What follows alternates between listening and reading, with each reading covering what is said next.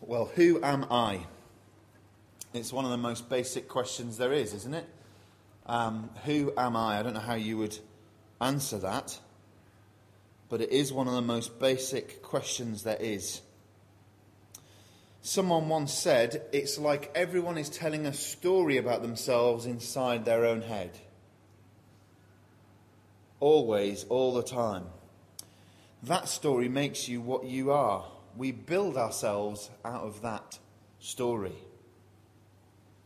But the reality is, there are all sorts of stories that we're hearing all the time, influencing the story that we tell ourselves in our own heads about who we are, about what our life is about, about where we belong, about what we're doing, about what we like and love. All sorts of stories are influencing that. Stories in the media, stories that you hear from other people, your family's background and story, the story of your church. All sorts of stories that we're hearing all the time. And then, on top of that, God, the master storyteller, he's telling a story too. And we're a part of it whether we realize it or not. God, the master storyteller, is telling a story. What does he, what does his story have to tell us about who we are? And all the questions that are wrapped up with that. Who am I? What sort of a character are we going to be in the story of the world? We're going to look at three aspects of identity today. What am I for? Where do I belong? And what do I love? Starting with what am I for? What am I for? What is my life going to be about? Am I going to achieve anything? Am, am I good at anything? If so, what? Am I important? Am I significant? Do I matter? What am I going to do with my life? What sort of character am I in the story?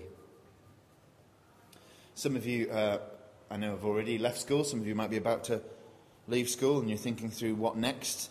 This sort of question, this sort of question, what am I for? What's my purpose in life going to be?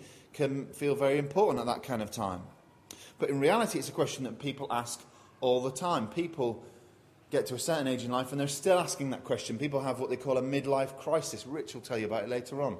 Um, where they're asking that question what, what am I for? What am I for? What's my purpose in life? I want us to think, first of all, about two opposite ways two opposite ways that our culture might encourage us to answer that question. What am I for? What's my purpose in life? The world around us. One way we could connect with High School Musical, uh, Glee, with everything Disney in the film world. That kind of thing. Or with X Factor, Britain's Got Talent, that kind of thing in the reality TV world. Okay? One way of answering that question, what am I for? Is, well, you know the sort of thing, the sort of thing that says, follow your dreams. That's what you're meant to do. Follow your dreams, shoot for the stars, break free from all the restraints around you, be yourself. You can be whatever you want to be. You can do whatever you want to do. That kind of approach. And there are all sorts of TV programs, all sorts of songs, all sorts of best selling books, all sorts of cheesy chat show hosts all sorts of well meaning teachers who will give us that message. You can be whoever you want to be, you can do whatever you want to do. Follow your dreams.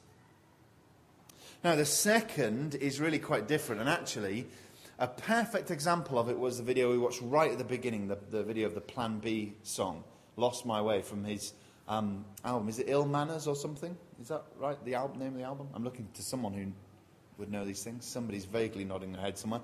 Um, I thought, oh, it was a great song. I went and looked it up. When I found we were going to be showing it, I went and looked at the, the, the, uh, the lyrics in some detail. And I, I, these ones really stuck out to me on the issue of identity. He talks about kids who ain't got no hope. Walking around their estates thinking, this is it? Then he says, they ain't ever getting out, and it's no joke probably is the best of life they're ever going to get. They don't believe they can succeed, or the opportunities you send back there really exist. He says, Mum and Dad never made nothing of themselves, so why are they going to? School's a waste of time. they're only going to fail. Their older brother went to jail. Why aren't they going to? On the one hand, we're told we can be whatever we want to be. We should follow our dreams. We are the main character in a hip, indie hipster movie about ourselves. That's one message we're being told. The other message is almost completely the opposite. And we're being told we're nothing and we're never going to amount to anything.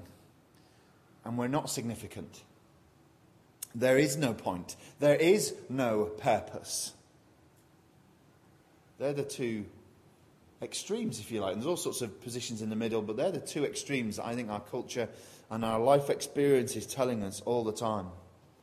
But finding a sense of purpose can change our lives. That guy who performs as Plan B, his real name is Ben Drew, and he was interviewed in The Guardian a, a while back. And he said this he said, Find out what these kids are good at, or what they care about, or what they like, and try to draw it out of them because it will change their lives. Finding a sense of purpose can change our lives. Well, what does God in the Bible have to say? What does the story that God is telling have to say to us about our purpose? I want to tell us an alternative story, an alternative story to these other two that I've been talking about. And it's God's story. And it kind of agrees with both, and it kind of disagrees with both. And it's kind of different altogether. And I want to, I want to tell it to you in, in three parts. Okay? Part one is this.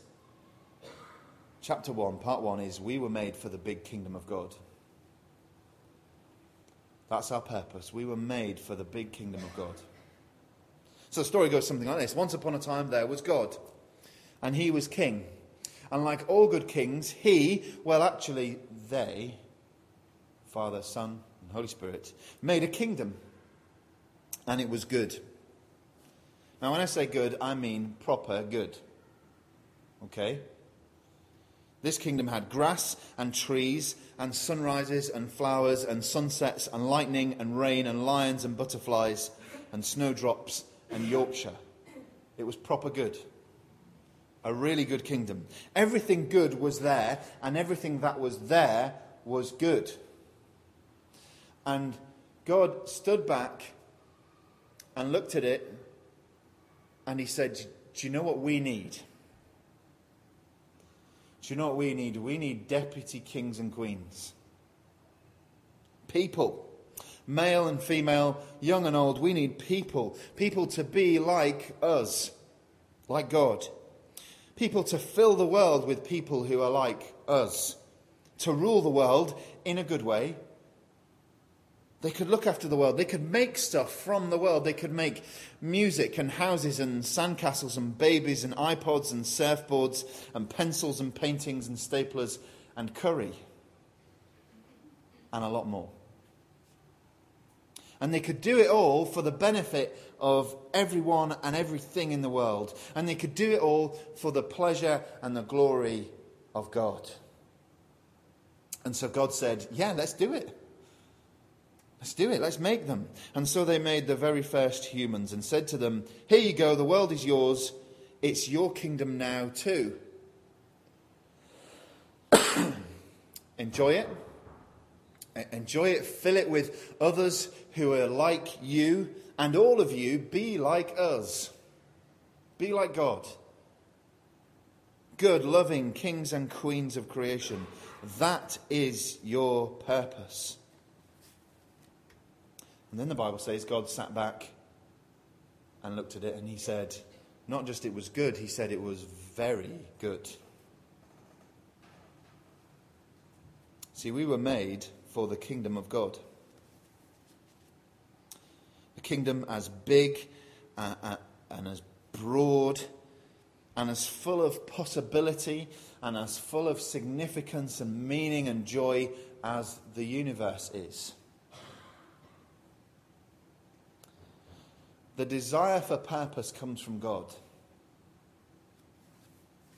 If you find yourself thinking, yeah, I need to decide what I'm going to be about, I want to do something and be something. Or if you find yourself sad and disillusioned and depressed because you think you're never going to be anything, Well, that sense of purpose, that sense of purpose comes from God. It's because you were made for his kingdom, made for significance, made for achievement, made to rule, made to create, made to do something for the good of creation and for the glory of God. That's what you were made for. But, part two of our story. We choose the little kingdom of me. We were made for the big kingdom of God, but we choose the little kingdom of me. The Bible tells of how that first king and queen rebelled against the king. Their thrones were not enough. God gave them thrones to sit on, on over the whole world, and they said, It's not enough. They grasped for more. They wanted a chance to sit on God's throne. And they listened to any old snake who offered it to them. And that actually is where you and I come into this story. Because that's what our first parents did, and that's what you and I have been doing ever since. I don't want to live for the kingdom of God. I'd quite like my own kingdom instead a place and a time where I get to decide what is right and wrong for myself. A place and a time where I get to follow my dreams, where I get to do what I want to do, where I can be whatever I want to be, where I get to constantly have control of the remote control and choose the channels. That's what they went for, that's what we do too. Now, one question worth asking is is it worth it? Big kingdom of God, little kingdom of me. This is where we've put our choice. Is it worth it? Was it a good decision? Has that decision panned out well for the human race and for this world that we were put in charge of? Does that decision pan out well for you and for me? Is it a good decision? Do we, in choosing the little kingdom of me, get to discover ourselves and become ourselves and be whatever we want to be? Well, no. No. Quite the opposite. The Bible says that the odd thing is when we grasp for more, what we actually do is settle for less. We grasp for more, but we settle for much less. Much less. The kingdom of me is really small. It looks, to our eyes, it looks bigger. we think it's better than the kingdom of God, but it's not. It's smaller. We live for the kingdom of me, and everything gets messed up. Turns out we don't do such a good job of running the place. Turns out we aren't very good at God's job. Ask yourself now in your own head how good a job are you doing at running your own life? How's that one panning out for you? Think on the bigger picture. Ask yourself again in your head now how good do you think the human race are doing at running our own lives? We've had a lot of practice at it, several thousand years. How good are we doing? Now, sure, we still do a lot of the cool stuff that we were always meant to do in the big kingdom of God. We still do lots of the cool stuff. God didn't completely obliterate our ability to look after the world altogether. There's all kinds of good stuff still around. But somehow it gets a bit disordered. So we, we create something absolutely amazing like the internet. The internet is brilliant. What a fantastic thing. You can be connected to people anywhere in the world in seconds share whatever you want. It's very hard to control so that, you know, no kind of big, one big corporation or one big government can control it. Everybody gets to do their thing on the internet. What a fantastic invention it is. It's brilliant. And then what do we use it for? Well, we use it for porn. Or we use it for using social media to destroy someone. You know, that kind of thing where you say something to someone on Facebook or wherever, and you'd never dare say it to them like that to their face. But, you know, because it's on the internet, you, you know, the gloves are off. Or we make great music and we make great art and we make cool films, but we also make great bombs and guns and tanks. Now, think about it personally. What happens when you want to live as if you're God in your little kingdom? And here I am over here next to you, and I'm wanting to live as God in my own little kingdom. Now, that's all right until we meet, isn't it? Who, who's going to be God then? You can be God in, in, in your own bedroom when it's just you and your TV and your remote. You get to decide all the channels. But what happens when we have to share space and time? Who's going to be God then? All sorts of problems are going to come, aren't they? And then, and then, still thinking about this question, is it worth it? Then there are people for whom living for the kingdom of me just doesn't seem to work out at all. Look around our society and see the people who feel like they are left on the rubbish heap. See the communities that feel like they've been left on the rubbish heap. Maybe you live in a place like that. I, I don't know.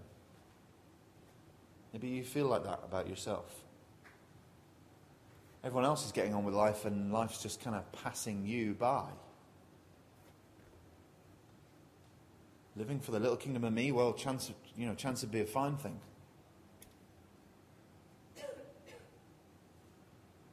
People who think they've got no purpose. Well, Jesus says it's actually worse than that. Mark chapter 8. Let's listen to the words of Jesus on living life in the little kingdom of me. Mark chapter 8 and verse 34. If you've got a Bible, then turn it up. If not, it's on the screen. So it's great. Thank you. Mark chapter 8, verse 34. Jesus well, it says this Then he, that's Jesus, called the crowd to him along with his disciples. And uh, he said, If anyone would come after me, he must deny himself and take up his cross and follow me. For whoever wants to save his life will lose it, but whoever loses his life for me and for the gospel will save it.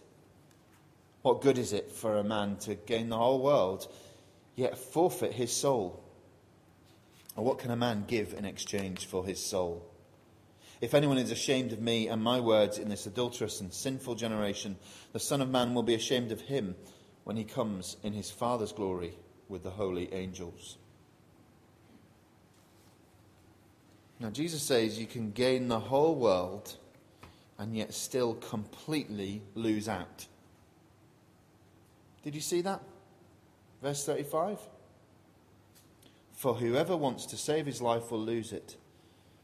But whoever loses his life for me and for the gospel will save it. What good is it for a man to gain the whole world yet forfeit his soul? You can have it, or you can at least seem to have it. You can be a success. You can sit as a king on the throne of your own life, and other people are, are watching you and saying, They've done all right. They've done well. Other people can be envying you and yet still lose. Lose what? Well, Jesus says, lose your soul. But that's really just Bible language for yourself.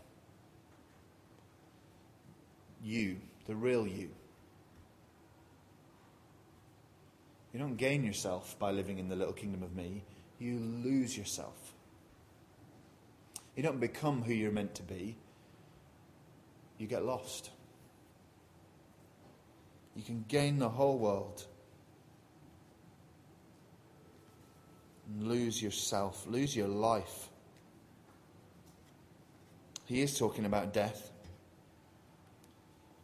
Death is the ultimate cast on those first humans, the king and queen of creation as they were. Death, that was the ultimate curse on them when they rebelled and death, well, it's the end to the kingdom of me, isn't it? Think about it. You can have fame, you can have success, you can have approval, you can have a large house, you can have a reputation, you can have as much love, sex, pleasure, or money as you want. And you can have the freedom to do as you want. And it sounds depressing, but it's true, isn't it? What good is all of that when you are dead?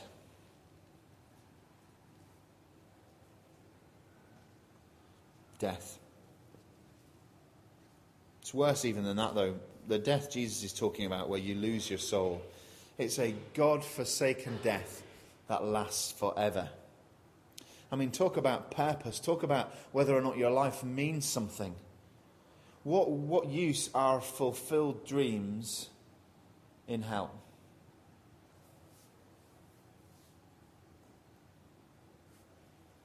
But Jesus came to offer more than just insightful criticism into living life for the little kingdom of me. He didn't just come to explode that myth.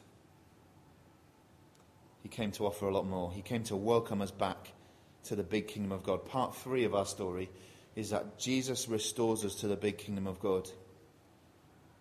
Here we all are, going along in our lives, living life for the little kingdom of me, following our dreams, or just really disillusioned because we don't think we're ever going to be able to follow our dreams.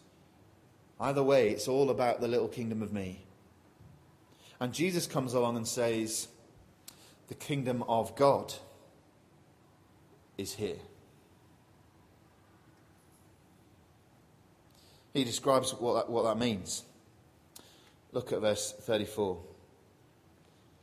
Then he called the crowd to him along with the disciples and said, If anyone would come after me, he must deny himself and take up his cross and follow me. Here we all are following our dreams or wishing that we could. And Jesus says, Follow me. He says, If you're going to do that, if you're going to follow me, what does it mean? It means you've got to deny yourself and take up your cross. Deny yourself. We have to die. We have to die to living in the little kingdom of me. We've got to deny ourselves in order to gain ourselves. We have to die in order to live. It, it kind of it sounds like it doesn't make sense, doesn't it? What does that mean? Well, he's talking about this. He's talking about dying to living for the little kingdom of me. Making our life not about what we want, but about what Jesus wants. Making our life not about our agenda, but about Jesus' agenda. About Jesus' dreams and plans and purpose, and not the one that we've just come up with ourselves. About building his kingdom, not building our own. Die to living in the little kingdom of me and live for Jesus' kingdom instead. And uh, he says that's about losing your life for him and the gospel. Look at verse um, 35. Whoever wants to save his life will lose it, but whoever loses his life for me and for the gospel will save it. The gospel. Well, that's the message of Jesus that he is the king. He's the king God has chosen after centuries of human beings failing to be the kings of creation we were meant to be. God sends his own. Jesus. And he's building a perfect future. He's going to remake all things into the world the way it was meant to be. See, Jesus is the only person who ever completely and fully lived out his purpose the way it was meant to be as a human being. He's the only person ever to do that, to completely fulfill his purpose the way it was meant to be. He never went his own way. He never decided to live for a small little kingdom that he could create for himself. He always lived for God and for God's agenda. Always. And what's more, that the striking thing is, he didn't have to do it. He did it for the little people like you and I, the no hopers like you and I, or the selfish people like you and I. He did it for us. His purpose was to rebuild God's ruined kingdom and to welcome people like us back into it. That was his purpose. But you know what the weird thing is? The weird thing is, he, he did it. He did it by looking like he'd completely failed. Jesus fulfilled his purpose by looking like his life was of no purpose, whatever. As he hung there on a cross, what did people think? Even his friends, what did they think? They thought, what a waste.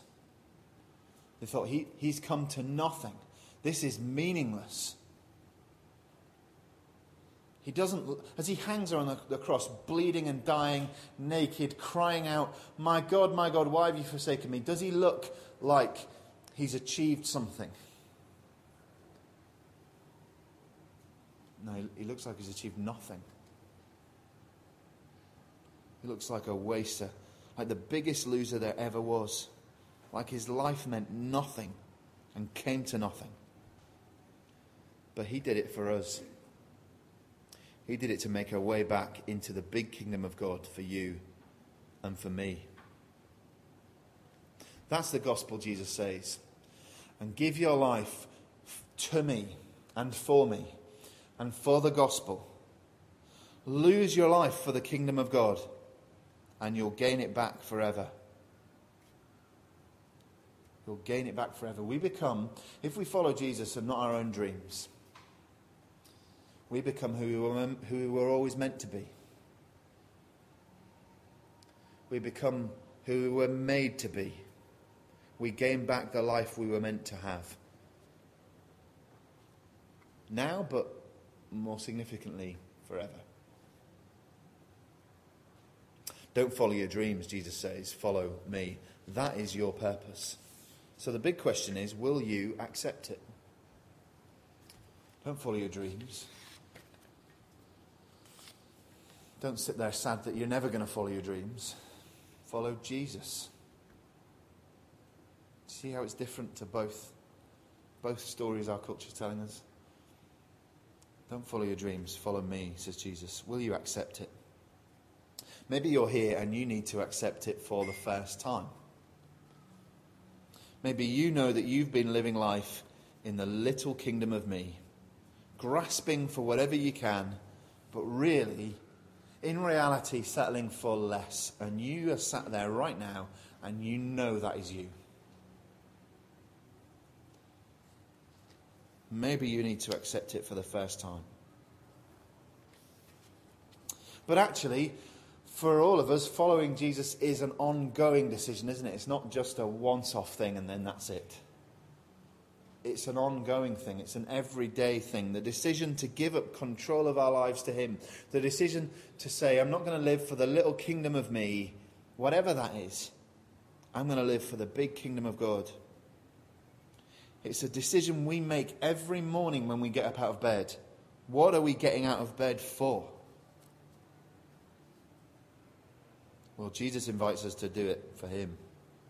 Jesus invites you today and every day to find yourself, find who you are, find yourself by losing yourself for Him and His kingdom.